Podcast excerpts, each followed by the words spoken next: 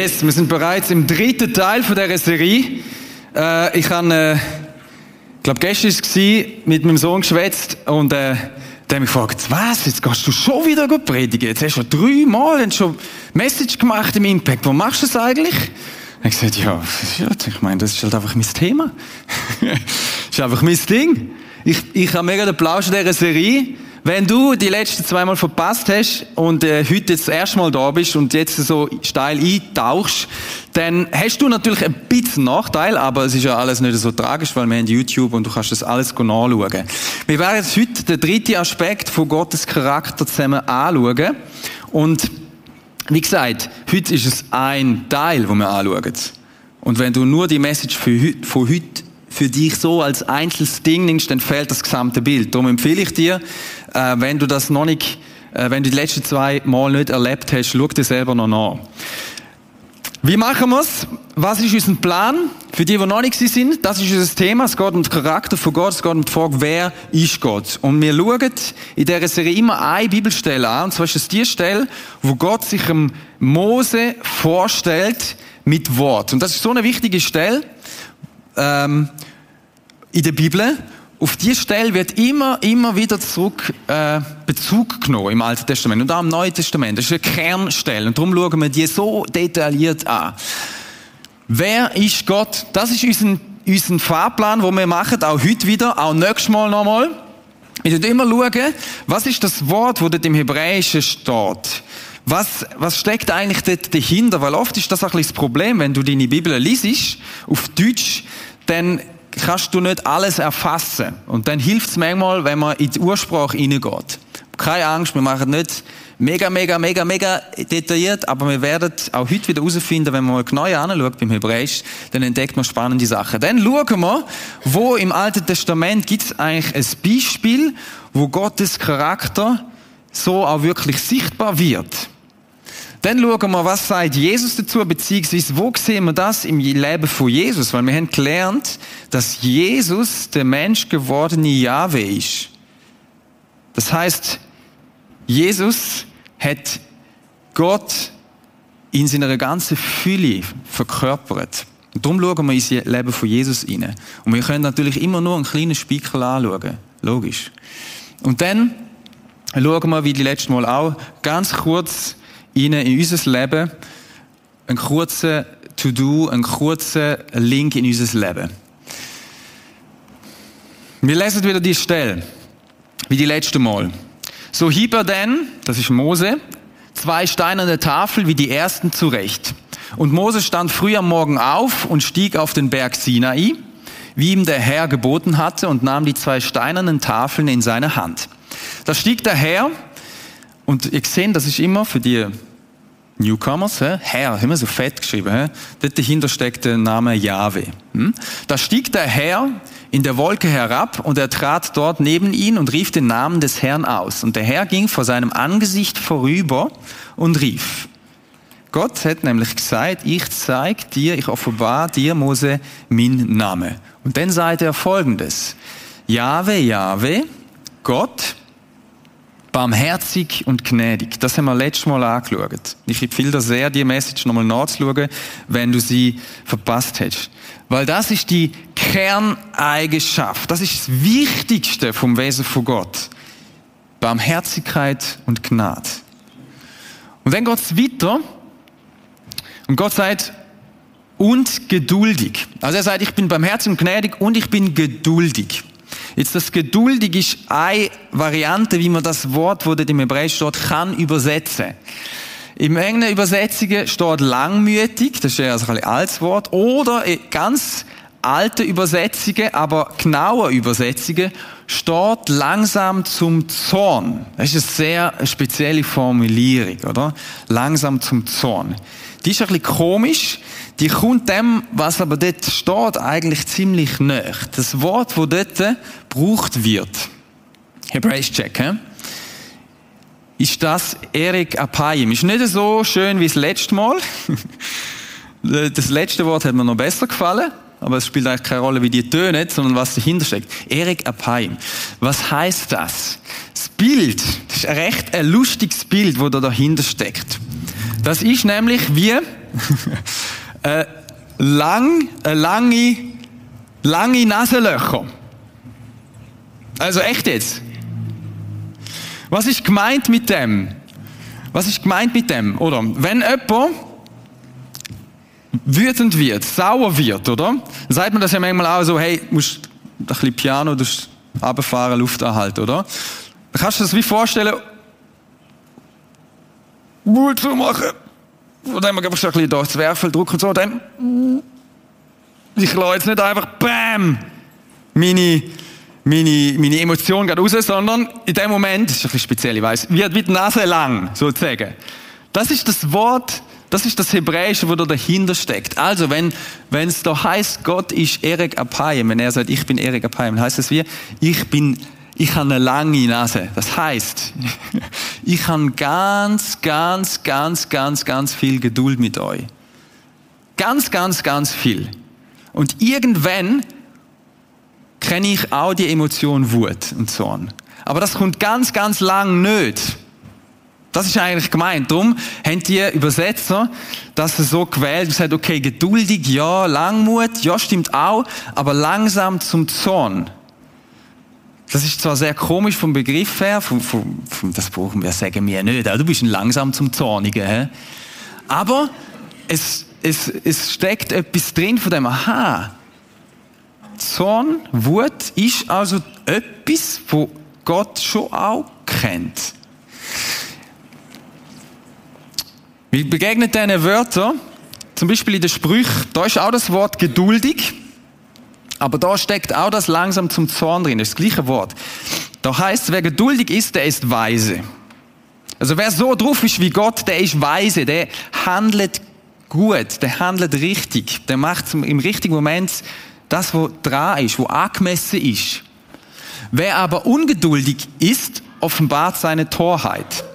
Also es hat auch etwas mit, mit, mit Dummheit zu tun, wenn man nicht geduldig ist, wenn man nicht langsam zum Zorn ist. Oder an einer anderen Stelle, in der Sprüche heißt, ein Geduldiger, wie das gleiche Wort, ist besser als ein Starker. Und wer sich selbst beherrscht, ist besser als einer, der Städte einnimmt, oder? Wir, wir sind da in einer Zeit, wo es, dort mal, wo das geschrieben worden ist, wo es vor allem darum gegangen ist, wer ist der Stärker. Oder? Und Gott sagt da, oder der, wo das, äh, wo das schreibt, der sagt da, hey, schau mal, ein geduldiger ist besser als ein starker, wer sich selbst beherrscht. Es geht also um Selbstbeherrschung. Also mit dem Gott, wo wir es suchen, der Gott von der Bibel, der Gott vom Universum, ist ein Gott, wo Selbstbeherrschung hat. Und zwar wirklich. Der ist nicht so ein bisschen einer, wo du denkst, hu, Hilfe, was, wenn ich ein falsches Ding mache und sage, dann explodiert der gerade. Jemand, wo du denkst, oh, hoffentlich ist er gut drauf. Und wenn er nicht gut drauf ist, dann Achtung, dann musst du, uh, vielleicht kennst du so Personen aus deinem Leben. Und Gott ist nicht so. Gott ist langsam zum Zorn. Das ist immer das Wichtige. Er ist langsam. Er ist ein Langsamer. Wenn es um Zorn geht und um Wut geht, ist er ein Langsamer. Es ist mega wichtig, dass man das betont. Man könnte es auch so sagen, du kannst durch einen Mensch, wir Menschen können Gott, Gott wütend machen, aber wir müssen ziemlich viel dafür tun, bis es passiert. Ja, ich glaube, es ist wichtig, dass wir das auch wissen, ja, Gott kennt die Emotion Wut. Aber es braucht sehr, sehr viel. Es gibt eine englische Übersetzung. Die, die die Bibel übersetzt haben, haben sie auch auf Englisch gemacht. Und so eine alte, und die ist auch noch stark.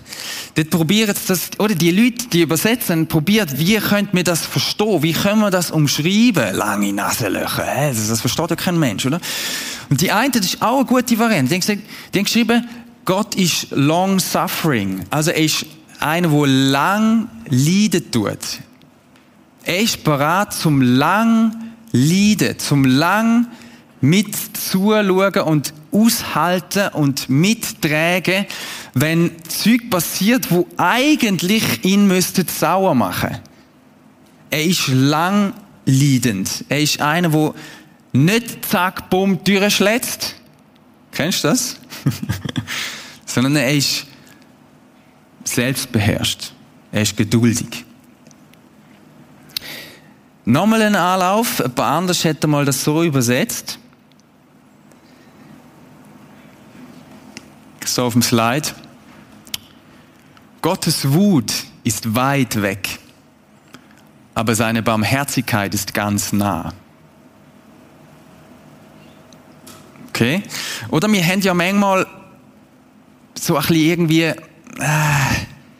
jetzt ist das eigentlich doch so schön gewesen mit dem Gott vom letzten Mal. Die Barmherzigkeit und Liebe und so. Und wenn dann so etwas kommt wie Wut, dann, ich, ich glaube nicht nur mir geht so, dann ist irgendwie so ein bisschen, hm, äh, komisch. Das wollen wir irgendwie nicht so, dass Gott das auch kennt. Wir werden heute sehen, warum das, das auch zu ihm gehört. Aber ich glaube, das ist ganz wichtig und gut, um das zu sehen. Das ist nicht seine Kerneigenschaft. Das ist nicht etwas, wo zuerst kommt bei ihm. Sondern das ist tatsächlich weit weg. Zuerst kommt das andere. Aber auch er kennt Wut.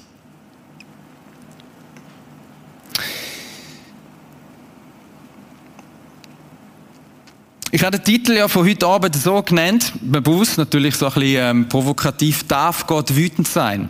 Und ich habe das drum so genannt, wahrscheinlich würde es in einer gewissen anderen Kultur nie jemand auf die Idee kommen, so einen komischen Titel zu geben. Ich habe den Titel drum genommen, weil wir in unserer Kultur oft so ticken, oder? Wir sind bei uns im Westen, in unserer Kultur, wenn wir aufwachsen, sehr diesseitsorientiert, menschorientiert und wir haben das Gefühl, dass wir Menschen das Zentrum vom Universum sind. Und es dreht sich vieles um uns. Und wenn wir überhaupt an einen Gott noch denken oder uns Gedanken machen um ihn, über ihn, wie er so könnte sein und ob es ihn überhaupt gibt und wenn es ihn gibt, okay, dann ist er mindestens, muss er so sein, dass er in mein Lebenskonzept und mein System passt. Und dann tue ich ihn mir, mir zurecht rücken und ein Gott, wo dann auch so eine Eigenschaft hat, so eine unangenehme wie Wut, denn sie vielleicht naja, das dürfen wir nicht. So, so ticken wir, oder? So als ob wir Menschen könnten definieren, wie er ist. Und das ist eigentlich mega schräg. Aber so sind wir drauf. So ist, ist, ist unsere Gesellschaft drauf. So sind wir selber drauf oft, dass wir unseren Gott so zurechtbauen, wie er uns geschmeidig und besselt. Ich glaube, wenn wir uns an dem Thema und ich werde mit euch noch ein bisschen über das nachdenken, bevor wir nachher dann ins Alte Testament gehen und ein Beispiel anschauen. Ich kann die, das, die Eigenschaft von dem Gott, wo auch wütend kann werden, dann verstehen, wenn ich es sehe als eine Reaktion aufs Böse von der Welt. Was ist mit Kind, wo in die Prostitution verkauft werden? Wenn Gott das sieht, was für eine Reaktion auf so etwas ist angemessen? Was ist für eine Reaktion von Gott her angemessen auf einen Terrorist, der sich in einem Kaufhaus irgendwo in die Luft sprengt? Was ist für eine Reaktion angemessen von Gott her gegenüber Menschen, wo andere abgrundtief missbrauchen? Was für eine Emotion ist denn angebracht? Ist es denn nicht angebracht, dass ein Gott auch wütend kann sein über so Situationen? Ich glaube ja. Wichtig ist, dass wir Gottes Wut, wo er hat, wo er auch hat oder kann haben, irgendwann dann einmal dass wir die nicht verwechseln mit unserer. Weil unsere Wut ist eine komplett andere. Unsere Wut, unsere menschliche Wut, ist unkontrolliert, ist meistens wegen einem betüpften Ego. Also bei mir ist das so. Äh, seit ich Kind habe, ich erzähle etwa die von den Kids. Ich mache das drum, weil ich einfach viel lerne von meinen Kindern und mich noch mal besser kennenlerne. Ich merke, ich liebe die mega, aber die Kinder können mich sauer machen. Und die Art von, von ähm, Wut, die ich dann manchmal habe, die ist allermeistens nicht eine gute Art, sondern es ist eine unkontrollierte und sie entspringt von einem verletzten, betüpften Ego, wo der Timon dann hat. Nämlich, die nennen mich nicht ernst. Die folgen mir nicht. Und das macht mich sauer. Weil ich kann das nicht haben, wenn Leute mir nicht folgen. Ich kann das nicht haben, wenn Leute finden, ja, ja, versell du einfach. Und wenn ich etwas sage, was mir wichtig ist und es geht da in und da raus. Das macht mich, das ist meine Biografie, das macht mich irgendwie sauer. Das habe ich zuerst müssen lernen, dass das so ist. Und wenn das bei meinen Kindern, bei einem so ist, dann werde ich auf das Mal sauer und sage dann meistens etwas, was nicht gut ist. Ich will keine Angst haben, ich habe meine Kinder irgendwie schlagen oder so. Aber ich reagiere dann auf eine vielleicht wütige Art und Weise. Und das ist eine komplett andere Art und Weise, wie die, wo Gott hat. Und das ist mega wichtig, dass man das checkt. Gottes Wut, und das ist jetzt ein bisschen schräg vielleicht, aber ich glaube, Gottes Wut, die entspringt seiner, die, die hat seinen Ursprung in seiner Liebe zu seinen Kind. Stell dir das nochmal vor, letztes Mal haben wir ja da das schöne Bild aufzeichnet. Für die, die nicht gewesen sind, da ist Nadine und der Pascal, zwei von unseren Impact-Eltern. Und sie haben da ihren kleinen Bübel in der Hand gehabt. Und wir haben das als ein Symbol gebraucht von der Barmherzigkeit und Liebe, wo Gott zu dir hat. Er hat so Barmherzigkeit und Liebe und empfindet so krasse Emotionen zu dir, zu jedem von euch da, wie ein Vater und eine Mutter zu ihrem Kind. Jetzt stell dir vor, jemand kommt, da reinzulaufen, und wäre zu der Nadine gekommen und hat gefunden, ich nehme jetzt mal das Bübli und jetzt schauen wir mal, was, das so, was man mit dem so machen kann. Und macht irgendwie etwas ganz Mieses, Gemeins, jetzt raus, wir müssen uns ja nicht weiss, was Schlimmes vorstellen, aber mal so ein bisschen in die Kälte raus, mal ein bisschen plagen, mal schauen, wie das reagiert, das Kindli und mal so. Jetzt, äh, was für eine Reaktion wäre angemessen von der Nadine oder von Pascal gegenüber dem Typ, wo so etwas würde machen. Vermutlich wäre es eine Reaktion, wo in Richtung würdig würde gehen. Und wir alle würden sagen, ja klar, sag's dem Typ. Also der Pascal ist ja ganz ein lieber Kerl, er ist im Moment da hinten an der Technik. Aber ich glaube, meine Vermutung ist, wir würden den Pascal noch mal ganz anders erleben.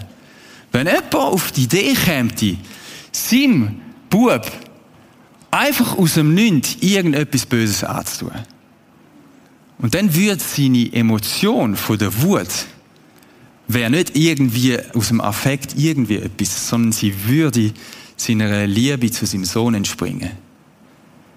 Verstehst du das? Und so müssen wir, seine, müssen wir Gottes Wut verstehen. Wir gehen ins Alte Testament.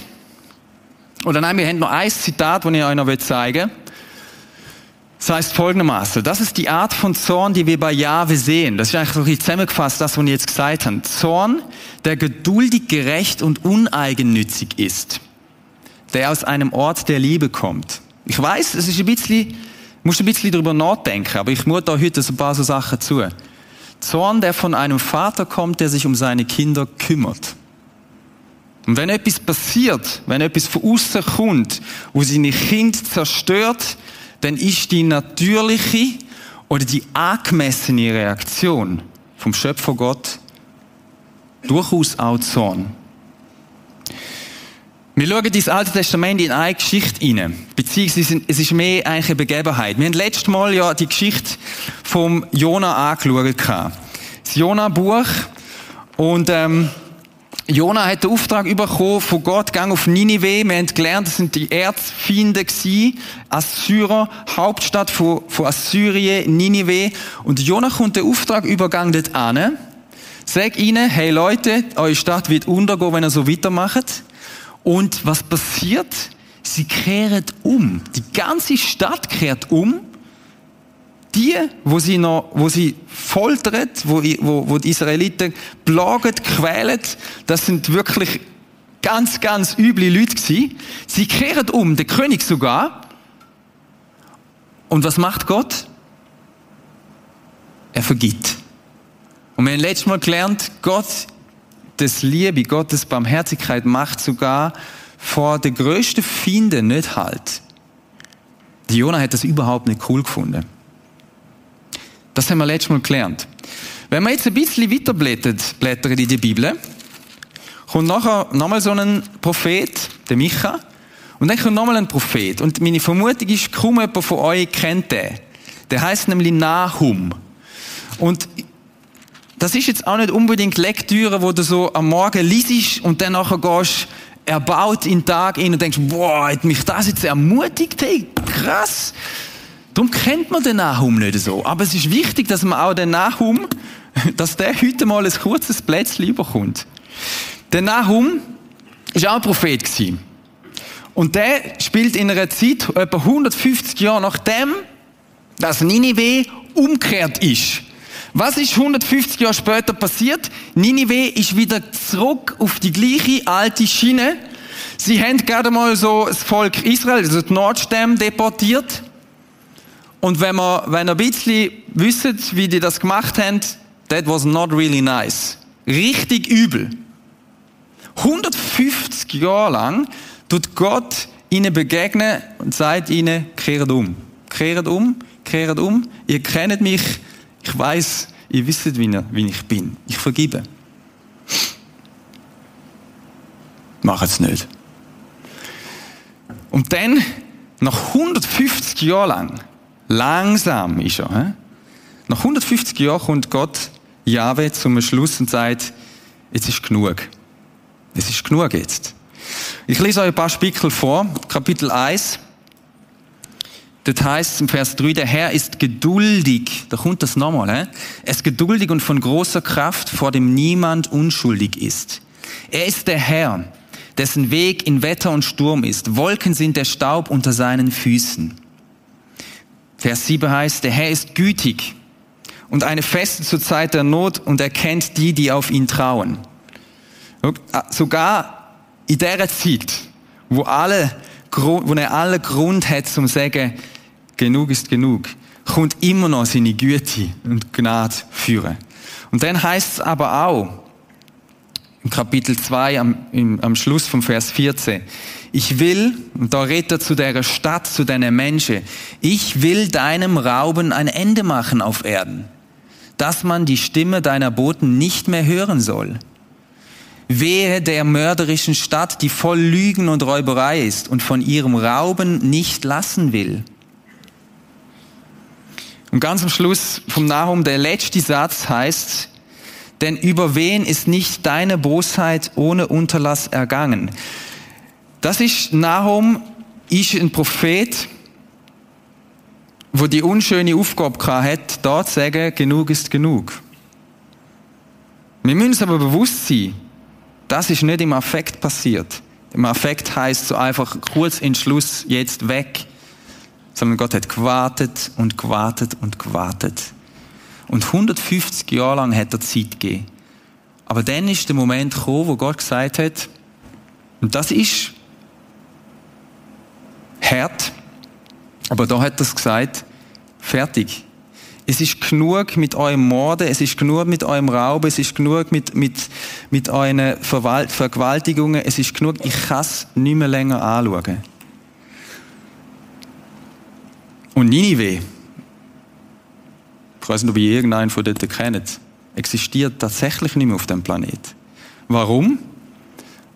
Weil Babylonier, ein anderes Volk, es ebenso übels, 612 gekommen ist und hat Ninive platt gemacht. Das ist krass und ich sage das nicht leichtfertig einfach so schnell dahin. Aber so wie ich das verstanden und aus diesen Texten da, hat Gott offenbar Ninive dahingegeben, ist so ein Wort, wo man öppe in der Bibel findet. Er hat sie wie hingegeben. Hat gesagt, okay, wenn ihr nicht wollt, dann überlohne ich euch boshafte Handeln seine Konsequenzen. Das ist da passiert. Für unsere Ohren heute tönt das, puh, und das ist auch gut, tönt das so. Das ist auch nicht leichtfertig gemacht. Interessant ist, dass sein Volk, die Leute dort mal eigentlich gefunden haben, warum wartest du eigentlich so lang? Was für uns heute etwas ist, wo wir Mühe haben damit, und das ist auch voll okay, ist für die Menschen dort mal eher etwas gewesen, weil sie denken, Gott, aber so barmherzig, da kannst du doch nicht sein.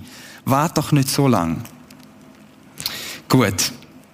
Jetzt gehen wir noch zu Jesus. Wenn Jesus der Charakter von Gott in seiner ganzen Fülle widerspiegelt, dann müsste es ja eigentlich auch in der Bibel, im Neuen Testament, Bericht geben von Jesus, wo das aufführen kommt. Oder manchmal haben wir ja der, der, der, das Bild, ja das letzte Mal schon gesagt, dass Jesus so wirklich so die nette Form ist von dem Gott im Alten Testament, oder? Wir nennen so Beispiel, und ich habe das bewusst heute gebracht auch, weil ich glaube, es ist wichtig, dass wir auch über so Stellen, wo schwierig sind, uns, dass wir das auch zulassen und uns Gedanken machen darüber. Aber manchmal ist für uns Jesus der, wo so einfach nur die nette Seite von Gott zeigt. Und ich glaube, das ist ein bisschen Kabis. Es gibt auch die, die Seite von Gott, wo unangenehm ist, sage ich mal. Und Jesus, es gibt die Stelle dort, wo auch durchaus unangenehm war für die Menschen, die dort gerade um den Weg sind. Und zwar ist das die Stelle, wo Jesus ähm, bis im Tempel, beim Haus von Gott vorbeikommt. Und das heißt im Johannes 2, Vers 3, kurz bevor die Juden ihr Passafest feierten, ging Jesus nach Jerusalem hinauf. Im Vorhof des Tempels stieß er auf die Händler, die ihre Rinder, Schafe und Trauben, äh, Tauben zum Verkauf anboten. Trauben wahrscheinlich auch. Und auf die Geldwechsler, die an ihren Tischen saßen. Da machte er sich, und jetzt müssen wir hören, da machte er sich aus Stricken eine Peitsche, Jesus. What? Und trieb sie alle mit ihren Schafen und Rindern aus dem Tempelbezirk hinaus. Er schüttete das Geld der Wechsler auf den Boden und stieß ihre Tische um und den Taubenverkäufern befahl er, schafft das alles weg, macht aus dem Haus meines Vaters kein Kaufhaus. Seine Jünger erinnerten sich dabei an die Schriftstelle, der Eifer für dein Haus wird mich verzehren. Also, das ist so die Art von Geschichte, wo wenn du schon länger in der Kirche bist und vielleicht auch als Kind schon in der Sonntagsschule und so gewesen bist, hast du die Geschichte vermutlich nicht gehört. Weil das so ein bisschen eine Geschichte ist, die nicht ganz so in das Bild passt. Aber das ist tatsächlich so gewesen. Ist das nicht übertrieben gewesen, Jesus? Also das ist jetzt auch ein bisschen heftig. Offenbar hat es der Sohn von Gott für angemessen erachtet, in dem Moment so zu reagieren. Offenbar ist das dran gewesen. Warum? Weil Gott nicht ein Gott ist, der einfach aus der Emotion im Affekt handelt, sondern das ist wohl überlegt gewesen, was Gott da gemacht hat, was Jesus da gemacht hat. Hat er das einfach so schnell, schnell entschieden? Ich glaube es nicht. Ist er das erste Mal im Tempel gewesen? Nein. Ist er die letzten paar Jahre immer wieder mal im Tempel gewesen? Ja. Was hat er im Tempel vorgefunden? Immer genau der gleiche Scheiß hat er gesehen. Immer. Immer hat er die Leute dort gesehen. Und Jesus ist die ganze Zeit, mehrere Jahre lang, hat er gemacht. Und seine Nase ist so lang geworden. Er hat ausgehalten und gewartet und denkt, das darf nicht wahr sein. Und das ist natürlich jetzt ein bisschen eine Vermutung. Aber ich vermute, er hat auf den Moment gewartet und gesagt, okay, es kommt irgendwann der Moment, wo ich sage, Leute, jetzt ist fertig. Was ihr da abziehen, geht nicht. Warum ist das so schlimm gewesen? Der Tempel ist der Ort von der Begegnung von Himmel und Erde sich berühren. Das ist der Ort dort mal, wo die Menschen Gott können begegnen. Und was haben sie gemacht? Sie haben es zu einem Ort gemacht, wo man Stutz verdient, wo Ungerechtigkeit passiert. Da sind die Leute nämlich voll Kanonen über den Tisch gezogen worden. Die haben das richtig Geld gemacht. Die haben die Leute verarscht. Das Opferlamm, wo du da bringst, mm, das lange nicht. Musst du das anders bringen? Wir haben da gerade Eis, kostet nicht viel, gut Preis, gut Preis, ja, von wegen gut Preis. Die haben die nach Strich und Faden über den Tisch gezogen. Leute sind von weit hergekommen, kein Opferlamm natürlich mitgeschleppt, irgendwie drei, vier, fünf Wochen oder wie lange die unterwegs sind. Die haben Stutz gebracht, kommen mit irgendeiner Währung, keine Ahnung, was es für Währungen gewesen sind. Ja, die Währung nehmen wir da nicht, kannst nicht zahlen mit dem. Aber du kannst es wechseln. Gut Preis. Von wegen gut Preis. Verstehen ihr? Und Jesus sieht das die ganze Zeit. Und da ist der Moment, wo er sagt, genug ist genug. Und es ist wichtig, dass wir das wissen. Wir haben einen Gott, wo, wenn er das Böse sieht, langsam ist. Aber wir haben einen Gott, wo das Böse nicht einfach mit einem Schulterzucken beantwortet, sondern er macht etwas gegen das Böse. Da, in dem Fall, hat es dazu geführt, dass mal ein paar Tische umgeflogen sind und die Meute mal hat müssen raus. Okay? Genug ist genug. Wir müssen das Herz dahinter verstehen. Ich glaube, das ist mega wichtig. Das ist mega wichtig. Das Herz für Jesus. Ich, das Herz für Jesus ist folgendes. Schaut kurz vorher, das steht im Lukas-Evangelium, weint Jesus über Jerusalem. Und jetzt steht, als Jesus sich nun der Stadt näherte und sie vor sich liegen sah, was hätte er gemacht? Er weinte über sie und er sagte, wenn doch auch du am heutigen Tag erkannt hättest, was dir Frieden bringen würde. Nun aber ist dir verborgen, du siehst es nicht. Es kommt für dich eine Zeit und Jesus weint über dem. Da werden deine Feinde rings um dich einen Wall aufwerfen und dich belagern und dich von allen Seiten bedrängen. Sie händ nicht Wölle, sie händ nicht Wölle, sie händ nicht Wölle. Und Jesus brüllt über dem und er sagt, look, irgendwann wird's an dem Punkt sein, wo eure Bosheit, eure Sündhaftigkeit, alles Schlechte wird dazu führen, dass sie im Verderben landet. Dort mal, Jerusalem, tatsächlich ist es so passiert. Römer sind gekommen und haben Jerusalem einmal mehr platt gemacht. Oder eine andere Stelle, wo man auch das Herz von Jesus spürt. Und das ist so wichtig, dass wir das sehen. Steht im Lukas 13. Das heißt, Jerusalem, Jerusalem, und das ist eine heftige Aussage, die er macht über diese Stadt. Er sagt, oder er schaut auf die Stadt vom Ölberg wahrscheinlich oben runter. Das ist so ein Hügel dort und dann siehst du wirklich eine mega schöne Stadt. Du tötest die Propheten und du steinigst die, die Gott zu dir schickt. Das ist das, was du so machst. Propheten sind die, die von Gott her gekommen sind und seine Botschaft verkündet haben. Was machen sie mit denen? Steinigen? Töten. Und dann sagt Jesus, wie oft wollte ich deine Kinder sammeln, wie eine Henne ihre Küken unter ihre Flügel nimmt. So ist er. Aber Jesus sagt, aber ihr habt nicht gewollt. Schau, und das ist der Aspekt vom Charakter von Gott, wo auch dazugehört. Es ist der Gott, wo zuschaut, wo traurig ist, wenn er Boshaftigkeit sieht von uns Menschen. Und er sieht das und er schaut zu und er hat Geduld und er kämpft und er ringt und er wirbt und er sagt, kehr um, komm zu mir zurück. Schau, ich bin der barmherzige Gott, ich will dich wie unter meine Flügel nehmen. Ich will das. Ich lasse zu, dass du dich anders entscheidest, aber ich bin ein Gott, wo die Beziehung zu dir will. Was hat das mit uns zu tun? Ich will euch nur zwei, drei Fragen mitgeben. Weil ich glaube, oder so ein Thema kann man nicht so schnell abhandeln. Das ist daran, dass du dir selber Gedanken machst. Und wir wollen ein Ort sein, da, wo wir euch Gedankenanstöße geben, wo du inspiriert bist und sagst, hm, da muss ich selber nochmal drüber nachdenken, da muss ich selber nochmal drüber nachlesen.